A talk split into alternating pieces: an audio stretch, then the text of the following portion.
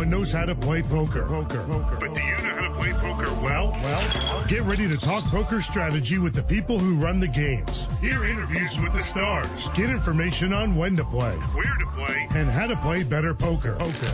This is Poker Action Line, a weekly poker show with your hosts Big Dave Lemon and Joe Rodriguez.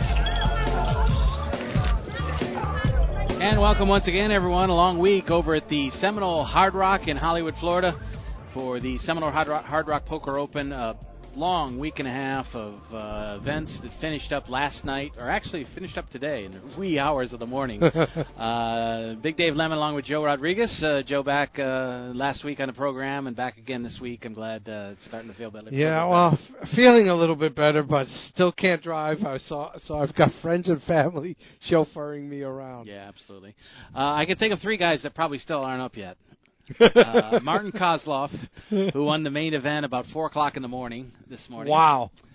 Uh, well, I guess was was. Well, I would imagine yeah. he partied until uh, the very. Yeah, he may not have gone to sleep yet. Exactly. Uh, also, uh, Dylan Drazen, who he beat heads up uh, in the in the main event final. Uh, they they played for a long time. I'll tell you what, they played for uh, 13 hours on the final table. What? Heads up? No, final table. Oh, final. I'm sorry. But I tell you what, uh, when they got down to five, uh, it probably was a good three hours before the next guy went out. wow. Uh, I was there last night, and uh, by the way, the other one uh, is a good friend of yours. Uh, well, pretty good friend, I guess uh, you could say, uh, since he plays at your, your table sometimes over at Dania, is uh, Alex Turyansky, who Yes. who won the ten thousand dollar event, which was not a part of the Big Four, but was a great add-on event that they added at the end, and uh, he won about three thirty in the morning, I think. Yeah, and and for people who don't remember that name, just let them know that Alex was the bubble boy couple of years ago on the main event table, Yeah, 2015. losing to Mark Newhouse, I believe, with pocket fours against pocket fives. and So- uh, he collected seven hundred and fifty thousand. It's probably the worst three quarters of a million dollars he ever won. Yeah. yeah, he must have been. Yeah, you're you're happy you're getting three quarters of a million, but you're pissed that you missed that final table. Well, when you get back to work and he plays at your table, you have plenty to talk about because he collects uh, three hundred thirty-four thousand. Excuse me for this one, uh, and uh, uh, it was 118 entries in that $10,000 buy-in. Uh, not a part of the Big Four, so not as uh, heavily covered as some of the other things. Uh, 16 hours of play in that tournament, uh, which started it On was the a final event. table? No, Oh, it was a one- one-day That was a one-day event. That's Uh, not too bad. 16 guess hours with too bad. 118 players. Yeah, but it was a full day and uh, went all the way down to um, you know about three or three thirty in the morning. But uh, players like Dan Coleman, Kate Hall, uh, Nick Schulman, Erik Seidel, Matt Lance, just a tremendous field. Uh, Ike Haxton, uh, Mike Dentale was there, and uh, I guess made the money as well. So. Uh, tremendous field to end out things, and uh, there was a lot of really great players all weekend. So it was a lot of fun to watch and see everybody uh, take part. But uh, I want to talk a little bit about the results, and we have interviews on the show tonight. I got a chance to uh, talk with Maria Ho, who was there doing some uh, commentary for the uh, cameras, the live stream, um, Poker Night in America stuff too. And uh, she was very kind to give me a few minutes. Uh, we talked. Also, I interviewed the champion of the high roller, which is John Andress, a guy I was not familiar with, and uh, I said so to him. I said, uh, "I don't know anything about you, but uh, uh, I wanted to find out, uh, you know, how things went in this high roller for you. And there were a lot of big name players, obviously, in that one too. Uh, he beat Mike Leah heads up for the win there. But I want to run down some of the results. Uh, last week when we were on the show, we talked a little bit about the Conine tournament, which was, uh, I guess, A Monday great night. success, yeah, too. Uh, th- 307 players they ended up with, and raised over seventy thousand dollars for Conine Clubhouse at uh, the Joe DiMaggio Children's Hospital, and just a great event there. Then, of course, we kicked into some of the major events. Uh, they first start off with an $1,100 event, which was run by Brian Altman. Uh, they also had a uh, had the main event started the the the same day on the 11th. Uh, had two opening days for that. Um, smashed their guarantee. Of course, they dropped it to three million this year, but they had over 4.3 million, I think, in the prize pool when they ended up. Uh, there was a 2650 with a, just a tremendous field. Uh, was glad to see Jackie Scott make the final table there. Uh, Jackie's been on the show with us, having won the ladies event a couple years ago, and a local uh, real estate agent that deals with a lot Yep. of poker players. She's this great person, and uh, we actually hung out at the Isle about two weeks ago uh, watching Abby Daniels at the final table. So uh, I got a chance to hang with her and uh, had a good time. And then there was the uh, that was the 2650, and then there was a high roller as well that uh, was won by Andress over uh, Mike Leah.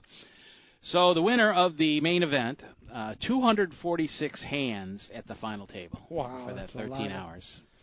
But they got down to five uh, right after uh, Aaron Mermelstein, who was a chip leader in this event for a long time. Uh, he ended up getting knocked out in sixth, and that left the final five. And they played for like three hours before The next person fell. knocked out. It was amazing and boring. I have to say. Uh, just one of those tournaments where the chips are just moving around, but nobody's making any huge plays. Uh, you know, pretty tight play. You know, uh, I mean, guys had like Where- eight million chips, and the pots are like two, three hundred thousand. Yeah, no one, no one was in the mood to gamble. Yeah. They were there to play poker. Yeah. Uh, 887 entries in this tournament. Uh, uh, Kozlov uh, won a World Series po- poker bracelet back in 2016, but this was his largest cash for 754,000. Um, they got done late in the morning, I'll tell you. And uh, uh, Dylan Drazen was the guy who went down head to head with Kozlov. And uh, I don't know the exact timing of when it ended. I'm just seeing here like it was after one o'clock, but I think it was closer to three. So uh, Matt Berkey was a guy I wanted to talk to. Uh, Matt has a uh, video blog on uh, Poker Go uh, called "Solve for Why," which is uh, very interesting and kind of uh, documents uh, you know his his poker uh, travels and that sort of thing, along with a couple of his partners, uh, a couple of good friends, uh, uh, Jordan Young and uh, Christos uh, Santos is the other guy. But anyway, you might want to check that out on Poker Go if you do have the app. It's a great app and uh, a lot of good stuff there. Uh, Yi Lee finished fourth. Michael Aaron from West Palm Beach finished fifth. Adam Levy, Luke Brereton, and Joe Kuether were all at the final table. But something that happened this year that had not happened in the three years of the Big Four. Uh, there was actually a player, Joe Kuether, who made two final tables, and of course, Wow. they all started at the same time. The thought was that they would all end approximately the same time, which was not the case. Uh, the first three got done way earlier, and uh, the uh, the high roller was was the latest of the of the three, but. Um, it was up to uh, Kuether to kind of jump back and forth, and it was kind of funny because he had uh, when everyone else had about two million chips and up, he had like five hundred sixty-five thousand at at the eleven hundred dollar tournament. Uh, he was kind of like middle of the pack uh, of the final table of the other one that he was in, and I started thinking about that. How would he play that? And and if you think about it a little bit, wouldn't you just kind of if you didn't re- weren't really thrilled about playing two tournaments at one time, the one that you had the least chance of going deep would be the one that you start shoving a little bit and either try to you know raise your stack up real quick or get the hell out of there. Well, it all depends on the blind structure at that time, Yeah, also, well, you know, because That I you- can't answer. if you don't, if you don't have to gamble like that, if you don't have to take those chances, even though even if you are one of the shorter stacks, you don't play that way. You know, you kind of wait to move your chips in the center of the pot, and to, you know when you think you have a premium hand. Now, obviously, if the blind structure is high, that's the one table. Yeah, you you know, I'm not going to say you're going to push with any two cards, but the first two that look decent to you, you're going to try to either double up or get knocked out so you can concentrate on the other on the other tournament. I, I'm just guessing since I've never been. I, I was thinking about it too. Wouldn't you kind of look at that guy and say, try to get a feel for, is it this tournament that he's in with me, or maybe one of the other ones that he might play a little more recklessly in order to get himself down to one table and try to anticipate, you know, the kind of maybe the wider range of hands he might play and that sort of thing. Yeah, I mean, obviously that's what you want to do, if, especially if you know that the table that he's playing on with you is the one where he's short stacked. So you're kind of playing a bit of. I mean, I don't know. Was he was he jumping hand to hand? I Was wasn't he there. At, two, I didn't get there at that hands? time. I I know he went back and forth between the two tables. I don't know how quickly or or how many hands it played. You know, I mean, I w- I'd be judging as to how far he was moving back and forth. I'm sure players were trying to take advantage when he was at one table at, and he wasn't at the other, Right, right. trying to get his ante or his blinds, to, as it may be. But um, yeah, you know, I mean, obviously at the short end table, um, you know he's going to eventually push. So, you know, are you trying to entice him to push in when you've got a good hand, or are you trying to snap him off with, uh, you know, semi-strong hand? Uh, again, uh, you kind of kind of have to be there. I don't know what the blind structures were at that time in Right. comparison to his stack. So, um, but I'm sure people were trying to take advantage of him there. I mean, th- that's the nature of this game. That you know, the bigger stacks are going to always try to push the smaller stacks, knowing you know, you know, real well that sooner or later that person is going to shove his chips in the center of the stack. Uh, it didn't work out all that well for him. He finished ninth in the main event. Uh, the good the good side of that is that he did take home seventy five thousand for ninth place, and he finished eighth in the eleven hundred. And so took home how much about for that? fifteen in that. You know what? I guarantee you he's a little more disappointed because I don't know what his chip stack was in the main event. Was he shortest He wasn't the the shortest. He was about middle of the pack. I guess. So so that's a very let me tell you that's something that today he's probably thinking damn you know I wish I had been eliminated because that fifteen thousand even though it's a nice little payoff for an eleven hundred dollar buy-in is probably not even close to what it would have happened if he had chipped I mean if he had moved up a couple of two or three positions right. and finished in sixth or fifth in the main event. Yeah, absolutely. So anyway, um, you know, kind of an honor, I guess, to make two It is tables. an honor, but I Kind of a guarantee grind. you, I guarantee you, he's happy he made ninety thousand. But you know, and the, I, I, I would imagine he's he's probably more pissed off than happy, to be honest with you. Yeah. You know, I, I mean, I would if I was in the middle of the pack of that main event. I'm probably blaming my, you know, lack of concentration on one game, trying to try to maximize my profit on both. He probably this did not work out the way he probably force, foresaw this uh, happening for them with the two final tables. Well, Kozlov and Drazen uh, went to uh, head-to-head play. Uh, Kozlov 109 big blinds, and Drazen uh, had 68 big blinds. Uh, they battled for a few hands, and uh, Drazen called a three-bet shove when he had pocket tens, doubled up through Kozlov, and got back to even. So that's something that I saw in that Isle tournament too. A guy who battled from way behind got back to even. Two hands later, Kozlov, who uh, lost the big lead, ends up uh, winning the tournament. Uh, he ended up with uh, uh, there was uh, King Queen eight on the flop, two hearts, uh, big bet of uh, 2.6 million on the four of spades turn, and then there was a two on the river. Um, Drazen was, I guess, looking. The, the said in the story, he was looking for the hero call. He had Jack eight, so he only had pocket eight, or only had a pair of eights. Uh, Kozlov was holding pocket kings, so a pretty easy uh, way to finish things out there as he flopped the set on the yeah, on the, on and the, he let his opponent bet into him probably every every round. Exactly. So, uh, big tournament for Martin Kozlov. And uh, also, congratulations to Dylan Drazen and Matt Berkey for finishing third. Uh, a nice appearance there for him as well.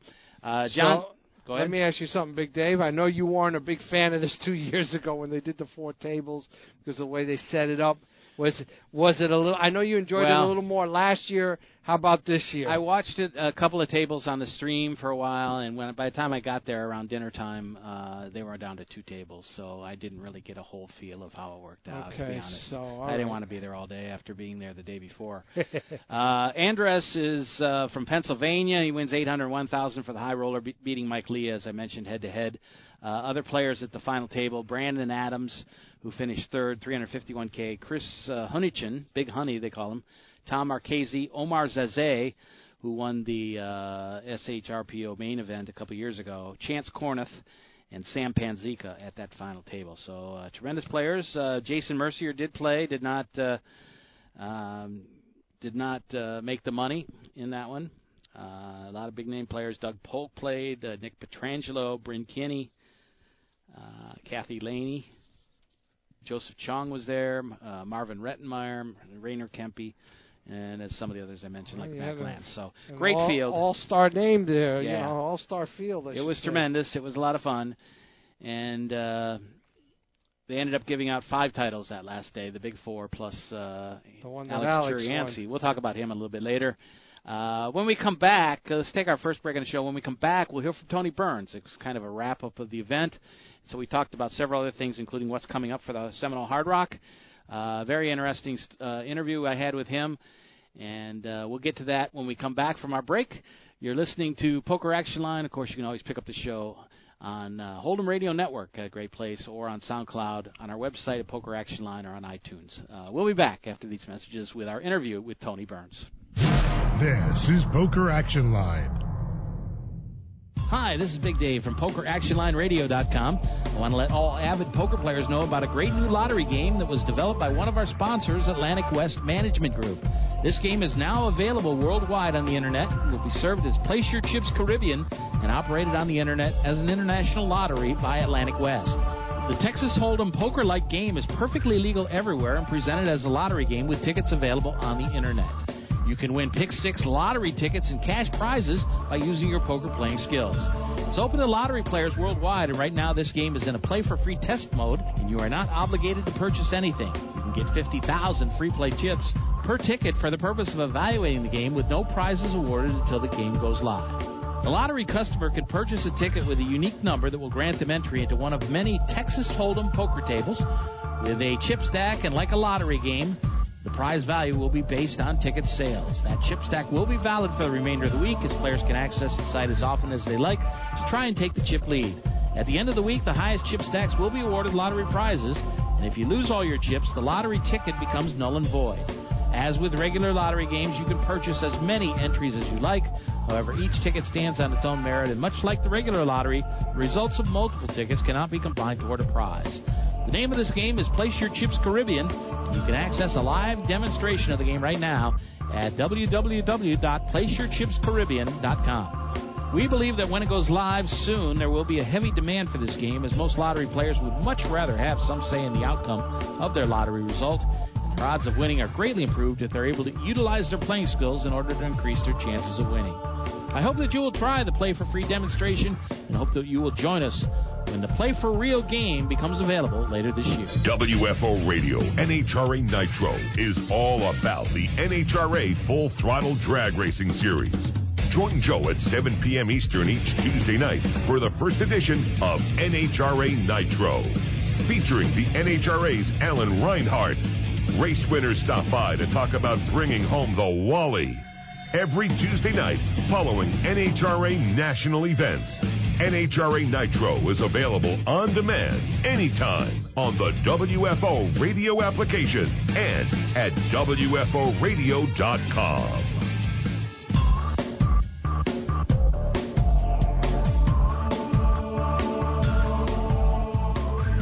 I'm with Tony Burns, and uh, I guess with the SHRPO back again, and uh, this makes like your second anniversary here, I think. Yeah, this is anniversary number two. Uh, started August 10th, 2015, uh, with the first Big Four when we had Phil here, and here we are, 2017 with with Marion Stapes and another successful championship event, and uh, we're down to the final five, and uh, got a good group there. And it's been, as you say, another success. Uh, I don't want to say a sigh of relief uh, is in order right now, but uh, you had to be some trepidation coming in because of the switch to the new room. Tell me about how the move to the ballroom affected this tournament this year.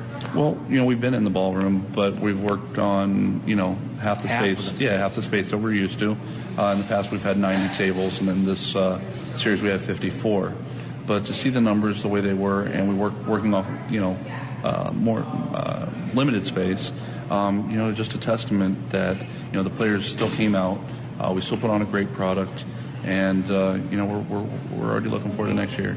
I, think the best addition was this 10,000 tournament that went off today. It was highly received and people enjoyed it. And normally, you know, if you didn't make a final Big Four final table, you know, you're on the way out of here, headed somewhere else. But this kept people around in a couple more of your tournaments, and, and uh, really turned out well. Yeah, it, you know, credit goes to director of uh, poker Bill Mason. You know, this was actually his idea.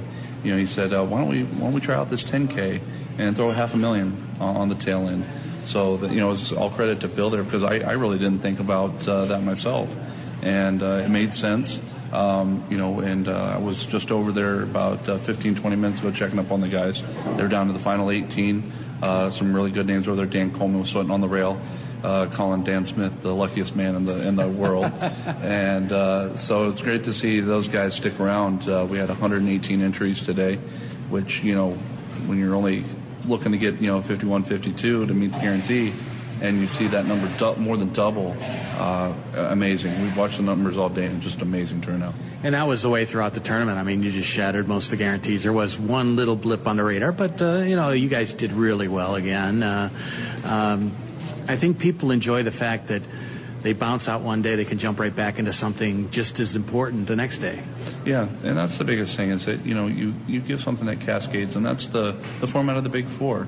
You know, we moved the Big Four, uh, the first leg to the front front end, the 1100, and it was awesome to see Joe Kuether, you know, made two final tables. Uh, I'm interested. I'm interested to see how that's going to look on TV. You know, with him going back and forth between the two tables, and and uh, that was an awesome experience for him. So, you know, once again, another fantastic, uh, you know, championship series, and uh, once again, looking forward to 2018. You bring up Joe Kuether, and uh, I think uh, the fact that he was a short stack on one table, I wonder how people were looking that were playing against him and said he may not want to play both tables in the same time, so he may be just jamming it in with the one he has a short stack. Yeah, I mean he had more equity on the you know the, the 5K event. And he took that uh, cooler situation, but uh, you know he he played well. Uh, I think his payouts were over ninety thousand dollars. So you know, great great payday for him. You know, he uh, on his way out, he thanked for a great series, and you know, nobody likes to go out eight and nine, but he uh, you know he seemed to enjoy himself along with the other guys. And you know, at the end of the series, we we listened all the feedback. Uh, you know, what what did the series do? What what did how, the, how was the experience for the players? And uh, we'll always continue to fine tune, listen to the players, and uh, and, and uh, get ready for the next one. This is what the third year of the Big Four, I think, uh, and that's the first time that's happened where you had two guy make two different final tables at the same time.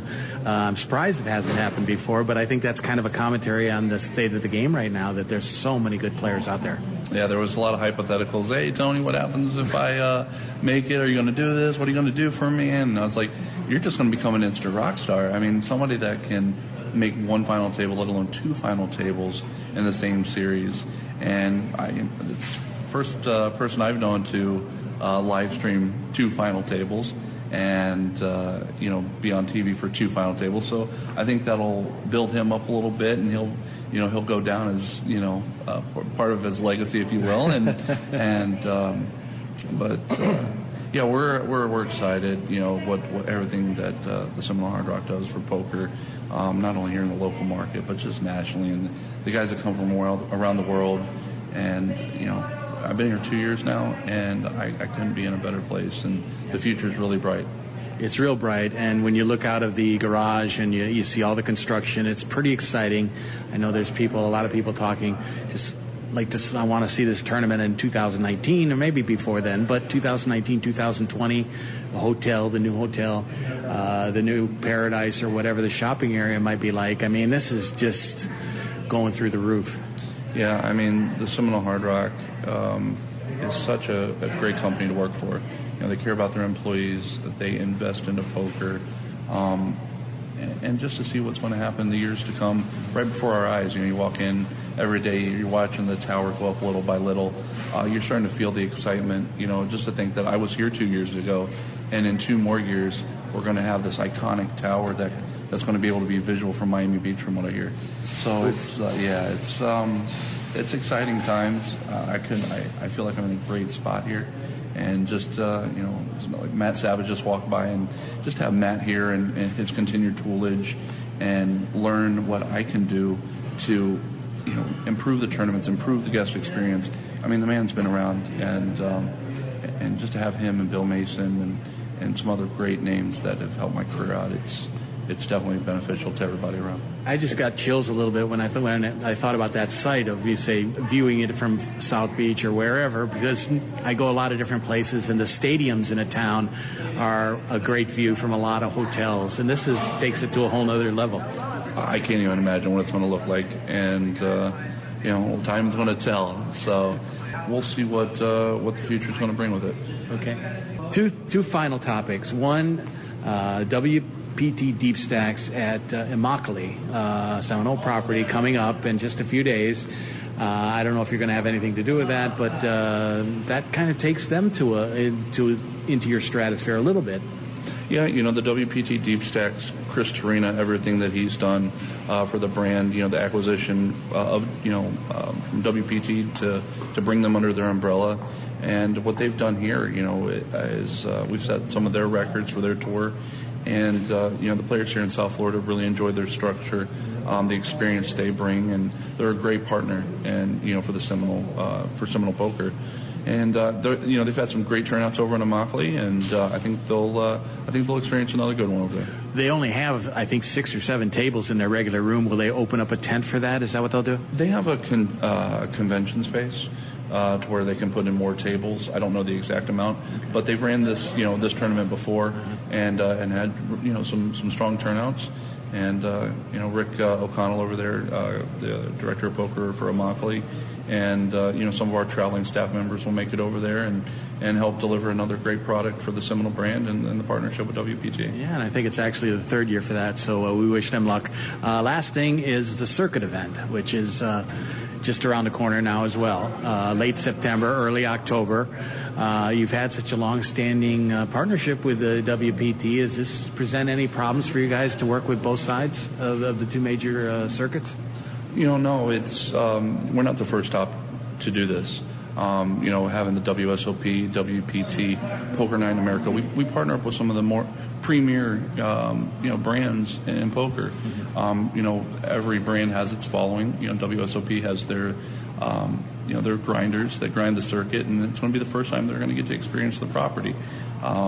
You know, it's uh, it's going to be a lot of fun to bring that excitement of the circuit back to South Florida. Mm-hmm. Um, so that's right around the corner. I mean, we're talking one month, and uh, you know, and then we'll have the Rock and Roll Poker Open in November, November 15th through the 29th. So we're going to have three major tournaments uh, within four months, and uh, you know, I, I, uh, I'm ready to get some rest.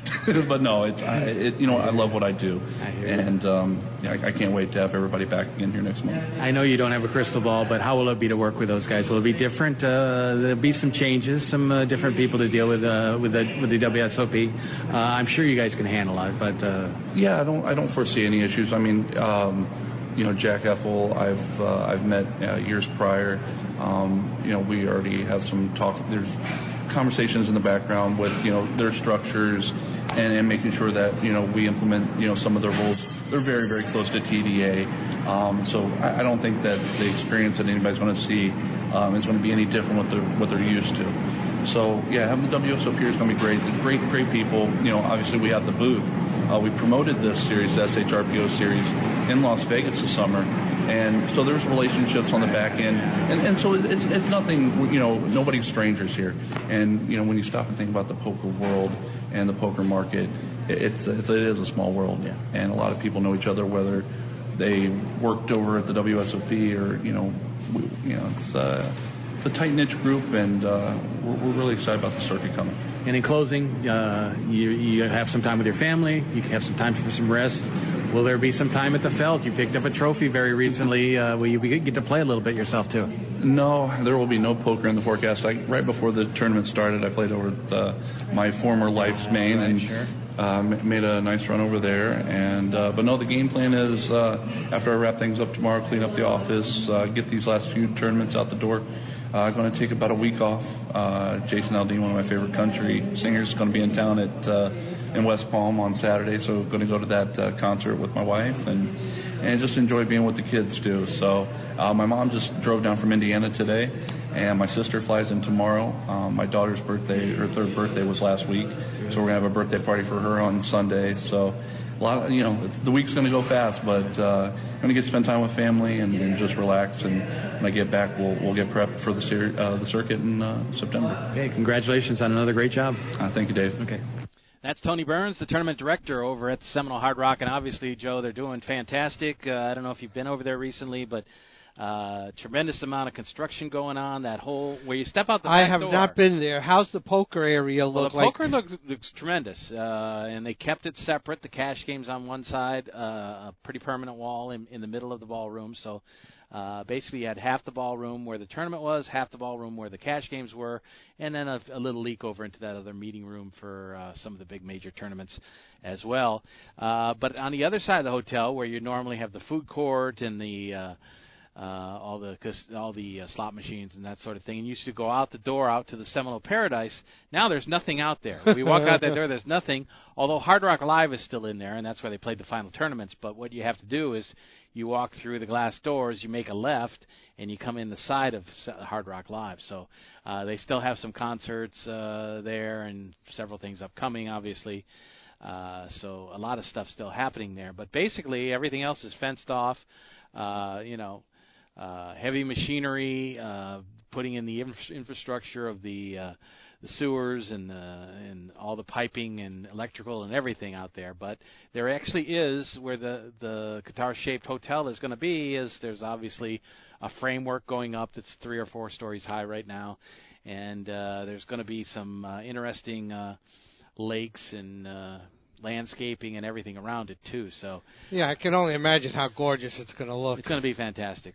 And they're building another garage, uh, so two hotels and three gar- four garages, I guess I'll have, and it's it's going to be something else. Uh, but uh, they're doing well. Uh, just a quick question for you: What do you think? What year did the Seminole Hard Rock in Hollywood open? Did the Seminole Hard Rock open? Okay, let me see. This facility. When? What year did it open? What year did that open? Okay.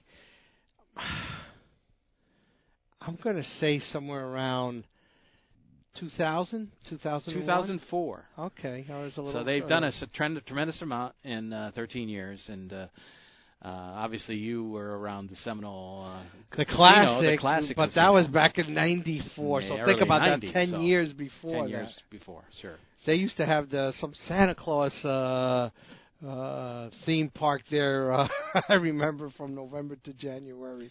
Uh, one of these shows, the next couple, uh, with you and I, I'd like to analyze some of the numbers of all the parimutuels, the poker rooms we had talked about. It. One of our lit, uh, listeners sent us in a great rundown of the parimutuels. Uh, Nick Sortal has an article about the Hard Rock and some of their numbers and that sort of thing. And well. did you see those numbers? I did. I mean, they are. Wow, it's amazing because you know I, I know we're going to break them all down. Uh, I guess casino by casino, but uh, you know I, I think as a spoiler alert, th- th- they they they they're better than all of them combined. Yeah, 579 million for the fiscal year, which ended at the end of June, uh, and the uh, parimutuels. Uh, you add their slot, their slots, and uh, Their poker, 578 million for That's eight, eight, per, eight for parimutuels Eight parimutuels so compared with just the Hard Rock. exactly. So we'll talk about some of that and what's happened uh, recently with some of the legislature uh, stuff and uh, whether we're going to have a real compact or not. And uh, we'll do a whole show on that uh, upcoming. Let's take a break here though on the show. We'll finish up with some of the other events on the on the Hard Rock uh, circuit, and we'll get to our interview with Maria Ho when we return. Uh, you're listening to Poker Action Line. Pick us up on SoundCloud. Great place to grab the show.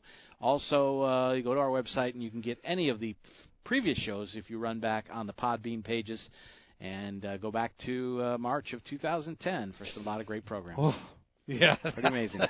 uh, we'll be back with more of the show after these messages. This is Poker Action Line. This is Big Dave for PlaceYourChipsCaribbean.com. Want to know what's really cool? Your charitable tax-deductible donation every time you play. PlaceYourChipsCaribbean.com. The feel-good gateway to fun and prizes. Play free. Learn our system. Get 50,000 free chips and play for prizes. Play for scholarships that benefit Caribbean students. PlaceYourChipsCaribbean.com. Take it from Big Dave. A win for you is a donation to Caribbean education. PlaceYourChipsCaribbean.com. Great party, huh, guys? Yeah, Yeah, this it is is. So much great. fun. Uh-huh. I do say so myself. Um, hey, did you know that birthday parties actually help build confidence in kids? Um, yeah, I did know that. Did you know that giving kids less sugar before bedtime helps them sleep better? Right, of course. Yeah, I knew that. Um, did you know that strollers have the right of way on sidewalks? Oh yeah, I knew that. Yeah, yeah, that's true. Did you know that friendly kids statistically have more friends? Everyone knows that. Oh, yeah? pretty obvious. Yeah, Yeah, so yeah. obvious. Hey, guys, did you know that most people think they're using the right car seat for their kid, but they're not? I didn't know that. think I knew that. Mm, No, no, you didn't. Parents who really know it all know for sure that their child is in the right car seat at the right age and size. Visit safercar.gov slash the right seat to make sure your child is protected. Brought to you by the National Highway Traffic Safety Administration and the Ad Council. Welcome back to the show, Poker Action Line with Big Dave and Joe, uh, talking about WSHRPO, which uh, finished up uh, at the wee hours this morning uh, with a couple of uh, tournament victories uh, in the wee hours, and really nice layout there with the big guitar there, the Seminole Hard Rock guitar inside the room. It just looked the place looked great. And we mentioned some of the other winners that John Andress was the winner. And I want to I want to ha- play a little interview I did with John after the tournament. I was not familiar with him, and I mentioned it in the interview, but uh, uh, defeated a great field, including head to head with Mike Leah. And uh, we had a few words. Uh, John Andress uh, after his victory in the high roller event. I'm with John Andress here at Seminole Hard Rock Poker Open, and this is uh, the the twenty-five thousand dollar high roller.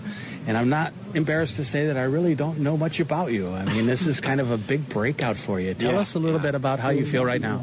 It's it's pretty surreal, uh, especially given the circumstances. I was super short going into the money. Um, in the last four or five years, I've had a lot of these opportunities and seem to fall short. I mostly play cash games now, so I only get a few shots here at these big scores. So it feels incredible to finally like break through. Um, but uh, like like any big tournament with a lot of good players, you have to get lucky along the way, and that happened a lot too. I know you do have an EPT title in Prague, and uh, yeah. uh, they talked about that uh, going into the final table today. But uh, get intimidated at all when you see some of the big names? Mike Leah is very well known. He had a chip uh, lead coming in, or one of the two chip leaders coming in. Not really. I've been playing against these guys online for years, and um, you know, feel pretty comfortable in most of the spots. So uh, like the, you know, I've played with everybody I played with in the money for you know four or five years, so it's nothing like too crazy. Yeah, especially in a tournament like this, the structure's so fast. A lot of this stuff happens pre-flop. There's um, less post-flop play until maybe the final table. A lot of talk outside the bubble now with the WPT coming in with the action clock this year, uh, with uh, one full table before the bubble, because for so long people get near the end. Some people like to stall and try to back their way into one payoff. But you said you were down to half a big blind yeah. right before then. Well, uh, how do you fight back on that? You just you just have to try to make the best decision and pay attention to what's going on and hope to get lucky. Yeah, there's not too much to say about that. Like the you know the math mostly dictates what you do, but uh, other than that, you gotta run good at the showdowns. How, how, did it go for you? Did you double up a couple times in a row that all of a sudden you're back in it? Well, I actually folded down to one big blind, tripled up, and then was in the big blind, and another short stack was all in in the blinds. He doubled up. Um, and then uh, Kathy Lehne ended up shoving and busting. So I got into money there, folded a couple hands, and then next thing you know, I had 30 blinds. So it's, it's pretty cool. I know it's just happened now, so you need time to think about it. But what happens in the near future? Does this change how much you travel, what events you play in, and that sort of thing? Uh, you know, um, I, re- I was already planning to go to Macau this year, uh, and I always play the WPT and Five Diamond in Vegas. But I, you know, I have a girlfriend and a dog, and I'm pretty happy with my situation at home. So I'm doing less poker traveling at least. Um, to me, you know, other than those spots, I'm not uh, planning on doing like a ton of traveling. I have a lot of weddings to go to. Okay. Yeah. Well, as Tiger Woods said one time, "Hello world." Yeah, yeah. Hello world. Okay. Good Thanks luck. a lot. Uh, John Andress, uh, he was down a three to one chip count going into head-to-head play against Mike Leah. Battled back to even, then went down again. It took three more hours for them to finish after that. So they well, had he's a long a, one He's as a well. definite battler because he had half a big blind prior to that and to survive to this point. But like you said, the math kind of dictates when you push in that money, and then you got to get a little bit lucky. But still, that's impressive play. Yeah, absolutely. A couple tournaments I didn't mention. Uh, Alex Foxen was the winner of the 2650 freezeout.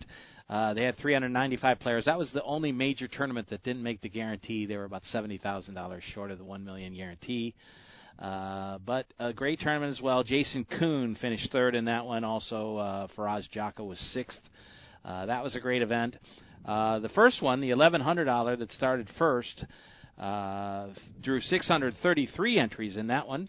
Uh, Brian Altman was the winner. He's uh, won another uh, trophy at the Hard Rock before, the Lucky Hearts in 2015. Uh, he earned an 118,000 for that one. And uh, then the extra event, uh, a guy that you know that plays at your table sometimes at Dania. I've dealt is uh. Alex Turyansky. uh, we we uh, mentioned him before the show. Uh, you're not surprised he won. You know he's a very good player. Oh, he's an outstanding player. You know, he's a consistent winner at my place, and that's a real crazy game that they play play there. Uh, a crazy Really? PLO game that that they play there, and um, you know, like I said earlier in the show, you know, the, you're you got to be a pretty good player to reach. Uh, you know, to be the bubble boy on the main event, which he was a few years ago, uh, taking home three quarters of a million there. Um, he's a super nice guy too, Dave. Really? You know that's you know it's so nice to see that because you know sometimes you these people have success and then it gets to their heads. He uh, takes a lot of playful kidding from uh, a couple of the people at the table, and I've never seen him get upset. He's you know always has a great demeanor about himself and and he and he just plays solid. You know, let me tell you, when I've seen him lose, it's because I'd say nine out of ten times people are sucking out on him on the river. You know, with two and three outers. Uh, you know, he's an outstanding poker player, real nice guy. So I'm very happy for Alex. Well, I want to look at the hand where he uh, took the lead. He was playing against Bryn Kenney, uh, who he ended up defeating heads up later on. But uh, the flop was uh, Jack of Hearts, Nine of Spades, Three of Spades. So two spades on the flop. Uh, Turyansky uh, had limped before the uh, uh, before the flop, and and uh, Kenney had uh, checked his option. Uh, then after the flop, Turyansky bet fifteen thousand. Kenney called. The turn was a deuce of clubs. Turyansky checked. Kenney bet forty-one thousand. Turyansky called. And you're thinking, well, he probably doesn't have a whole lot, really, but he. Yeah, uh, I was about to say, don't don't assume Yeah, that he doesn't true. have a whole lot, That's especially true. from what I've seen how he plays. Yeah, I don't know exactly what he was holding, but the three came on the river, and he checked. Kenney bet ninety-seven thousand. I Turyansky moved all in. it. Yeah, I was just going to say. So he might have had uh, like a, a maybe a pair of nines or a pair of jacks or something, and and got a full house in the river. Uh, the the checking of the what was it the deuce on the turn was that the Yeah. card you said a deuce Uh-huh. or a three on the turn uh probably gave him his hand solidly there and obviously with a card that doesn't look to change the texture of the board there much Maybe holding Not- a pair of deuces, maybe. could have been holding a pair of deuces and uh you know let his opponent you know kind of lead into him which he did and then he you know check raised him on the river Yeah, if if that was the case, uh, that's a pretty uh, crafty check there. Uh, Kenney bet ninety-seven thousand, and Turyansky shoved all in. Uh, Kenney folded. So uh, if he Well, was holding, once- if he was holding pocket deuces and got his uh, full house on the river, Well, uh, you got to remember he got a bet on the turn from him once he checked. Right. He came out betting on the flop. Okay, got called. Catches probably his perfect card. right. Okay, checks to show weakness. Gets a bet. The three doesn't really change much on the river, so he's checking, hoping that his opponent comes out with a large bet, which he did, and then he moved in on him and got his opponent to fold. Well, I Who gave you that. I knows? gave you that information so you can find out when you see him. when I see him, well, listen again. I haven't been to work in, in almost four weeks now, but uh, when I get a chance to talk to him about it, I, I will. As, as a matter of fact, I'm, I'm going to see if maybe he'd be willing to join us on the show. Yeah, It'd that'd be real great. nice. That would be great. Uh, kind of interesting final hand. Uh, uh, Kenney moved all in from the small blind with King nine suited, uh, spades.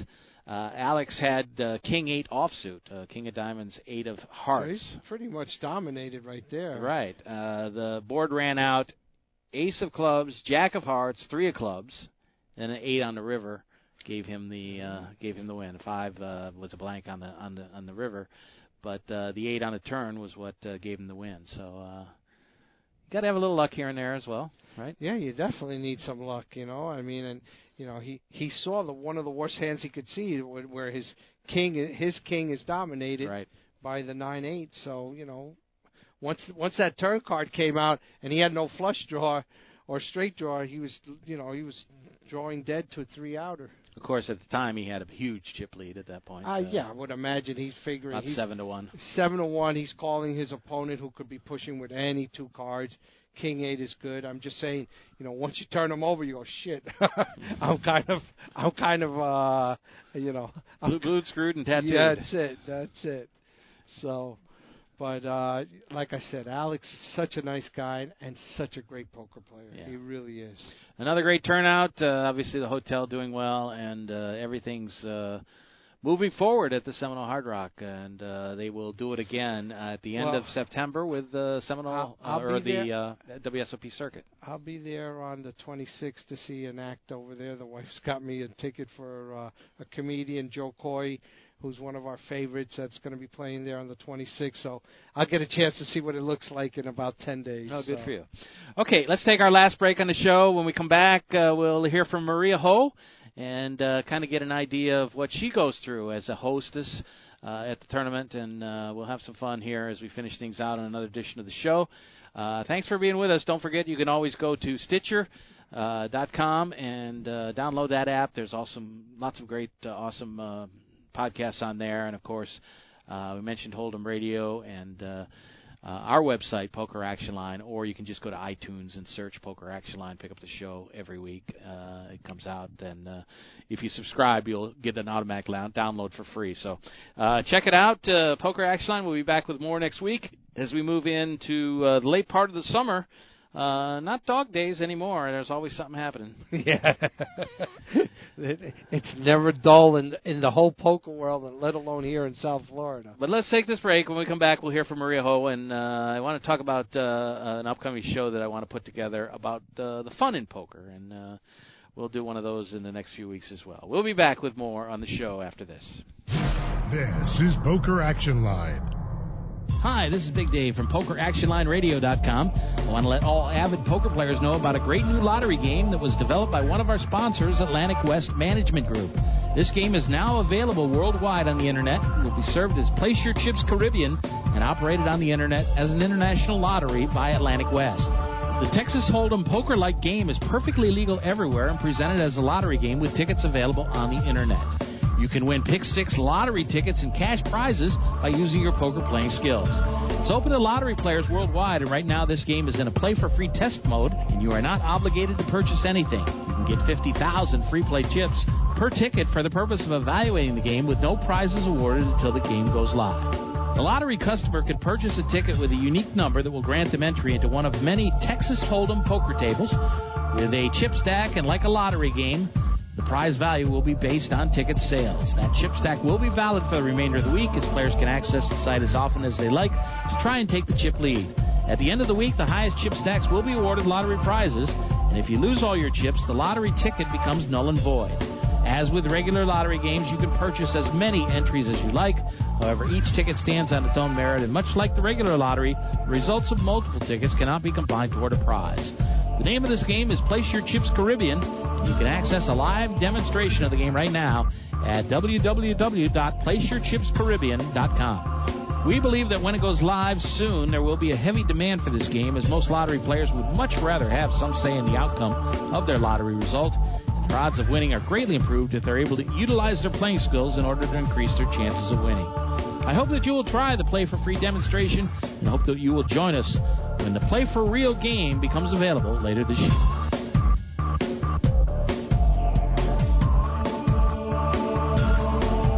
Final segment of the show, Big Dave and Joe, Poker Action Line. Uh, always look forward to the uh, the big tournaments coming to town you get a chance to run into people that uh, I've wanted to interview for a long time. Uh, not everything works out all the time, of course. Uh, Joe Stapleton and Maria Ho did the uh, commentary basically uh, live inside the uh, Seminole Hard Rock, and that's a tough job when you get a tournament like this one that was just it was boring. I tell you what, it was unbelievably dragged out, and uh, uh, I'm talking about the main event. The other ones got done a lot earlier, but uh, Joe is a funny guy, and I wanted to interview him. I didn't get a chance to because uh, there wasn't much time in the breaks. And but the night before, I got a chance to talk with Maria Ho, who is uh, whose star is really sparkling brightly, uh, doing a lot of. Uh, uh, commentary, playing well. Oh, she's a great GPL, poker player, captain of the Los. Los Angeles Sunset in the GPL the first year, uh, which I asked her a question about that as well. But she gave me some time, and I really appreciated it. Uh, over five minutes, and uh, here's what she had to say when I talked to her the night before uh, the day of the Big Four. I'm here at the Seminole Hard Rock with Maria Ho, and uh, the last year and a half has been huge for you. I mean. Uh, I, I have to congratulate you on someone who really gets it as far as media, poker, being a star. Really, I mean, it's you've been breakout for you.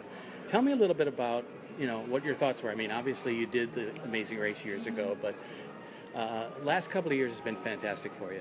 Yeah, I feel like, you know, poker was a passion that I had in college, and I feel really lucky that I've been able to turn it into a career. And just in the last year and a half, as you've said, and you know, the last few years, I feel like I've just made some. Um, I've just taken advantage of some career opportunities that have come my way, um, and that extends beyond just playing poker at the table. So obviously, broadcasting is something that I've really taken a, a love and affinity for, and I just think there's um, and I hope that there's something along those lines that I can be doing for years to come. I mean, people know that uh, you're obviously a pretty woman. Uh, you have talent, and all these things seem to work together. A lot of people have one thing or another, but not all the, the whole package, and it's worked out great for you. Thank you. That's very nice to say. I think the thing is, is I've realized that I've spent so much of my life trying to get good at poker, and I wanted to find ways in which I can extend my knowledge beyond playing poker, and I think broadcasting is the perfect way to do that because I still feel like I get to share my knowledge, but um, there's something about kind of you know being able to interact with people in that way where I feel like I'm kind of a teacher and I'm also kind of um, you know talking to a broader audience, and that makes me feel a little bit more fulfilled than maybe just sitting at the poker table. Well, you played tonight. You played in uh, the 2650, and you made a pretty deep run, but uh, I'm sure you're not happy right at this very moment. But uh, how do you mix the playing and the and the broadcast work? Um, to me, I think the best of both worlds is what I'm going for. So obviously here at SHRPO, they're kind enough to allow me to both play and do something on the hosting, commentating, broadcast side, which I love. And so I don't want to choose right now. Um, I'm really happy to take any opportunity as it comes. And so um, as long as I keep getting offered that, I will try to do both for as long as I can. I think a perfect example to me on how you get it is the GPL uh, you know, people could choose anybody they want for their team. You got Aaron Paul in your on your team, and of course Fedor, and uh, you know, to me that just brought the focus to your team, and a lot of people don't even remember who was on the other teams. Yeah, I think it's important to acknowledge both sides of the game. Fedor is obviously one of the best poker players in the world right now. And someone like Aaron is somebody who has a very deep love for the game, and he might not be the best highest ranked GPI player in the world, but we want to bring the people into the game that love the game and the people that are going to um, prolong this game, the people that are going to keep this game going for years to come. And those are the people that are not just playing for the money, they're playing because they truly enjoy what they're doing. And so I think it's the best of both worlds, and I'm very, very lucky that they both agreed to be on my team. And what are your unfulfilled goals now as far as poker itself goes? Is it a bracelet? Is it uh, uh, you know, obviously you've been the last woman standing at the main event a couple of times, but uh, you know, getting more women involved is that still a big focus of yours?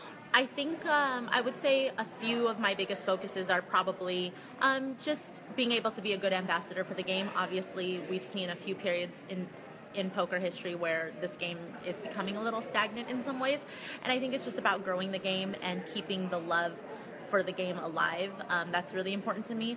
But also just uh, and and being a good role model for women, of course. Like uh, I've had women come up to me and say very very kind things, and um, that kind of makes me feel like in some way I am paving the way. Like I don't want to make a bigger deal out of what it is that I'm doing. But anytime I think a woman succeeds in a man's uh, world, I think that there will be some women that will take notice to that and they will want to maybe follow in some unconventional footsteps. And so anything that I can do to help that cause is uh, really important. Okay, last question. Uh, Seminole Hard Rock has just burst on the scene in the last few years. I mean, obviously, when they did a $10 million guarantee years ago, people took notice, but everybody has to be here, it seems like, every year. Yeah, I mean, people love this property. People love, I think it's a culmination of a couple things. They always have really good tournaments in the sense of they know how to position their schedule and the timing of it so that people want to be here at this time because there's a lot of other competing tournaments. Um, so they schedule it really well. There's always really good prize pools. The property is really nice and it's in a good area. Like nobody it, it's not like somewhere. It's not like the dead of winter somewhere.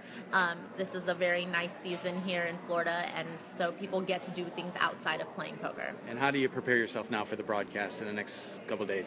Yeah, you know, I just shift my focus every every morning. I wake up here and we shoot a video for SHRPO, and then I play the tournament in the afternoon.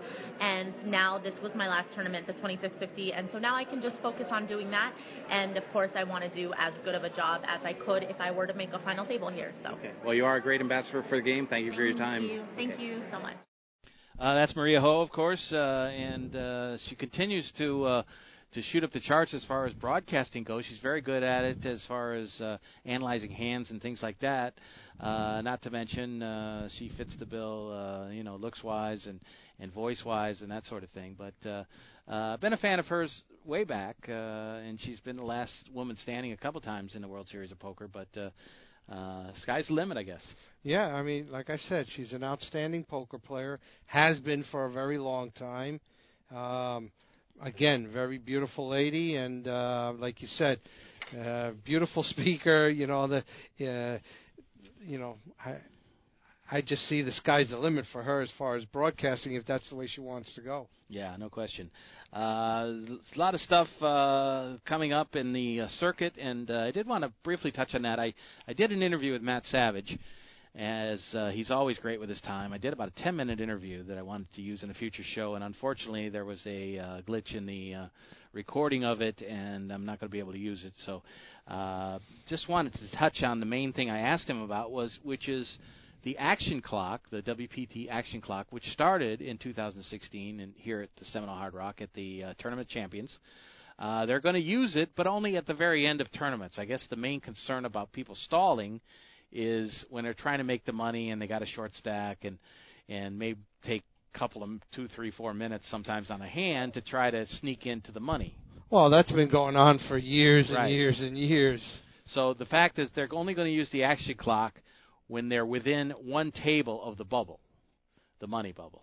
Okay. So if there's, uh, you know, however, if they're paying 70 spots, uh, it'll be a, you know, they'll start using the t- clock when they're down to like about 78, 79 Uh, players. I, I mean, you know, you, when you play online, that's a similar situation happens when you're, you know, you're very close to the bubble of making the money, and people are just the short stacks are always the ones just, you know, taking the maximum amount of time that they allow you online. You know, being that I haven't been around a live tournament in a while, I can only imagine, you know, how frustrating that gets with people on the table starting to to talk to you about. And you know, uh, I don't know. Did you get to see any of that? I mean, were you around any of that? Uh, they didn't use it this. there? They didn't use it this. They this did not at the tournament, use but they used it at uh, Choctaw, the first opening event of the WPT season. And Matt said that it worked very well. There was almost no complaints about it. Uh, people are getting used to the idea. The people that uh, did use it last year at the tournament champions uh, loved it. Thought it went, worked great. Absolutely great. Yeah, I listen. I think that most poker players, I'm I'm talking, and when I say most, I'm talking about well over ninety percent, are going to be in favor of something like this because no one wants to be around that. Yeah. I know it. I know it kind of sucks because I've been there. I've been on both ends of it, but you know when when you're close to bubbling after a long time of playing poker, whether it's many hours or, or a couple of days, uh, you know, you, you really at least want to make the money if you're short stack. But you know, again, if we want the fun out of the game if for we the other wanna grow this, listen, if we want to grow this game slash sport, you know, we want to make this into into a must see event. You've got to make it appealing to the viewers and not just poker players. You, you've got to attract sponsors, and the only way you're going to attract sponsors is by getting non-poker players to say, "Well, let me see what all the excitement is about what all my friends and everybody's talking about with poker." You know, and it has to be something that's entertaining. I mean, we've been talking for years how people you know, think the national pastime game, baseball, is too boring because it's too slow, takes too much time. Well, you know, think about you mentioned you've already mentioned it two or three times on this show how boring the main event was because of you know the style of the the pace of play and everything else. So you know anything that speeds up that game and makes it a little more interesting.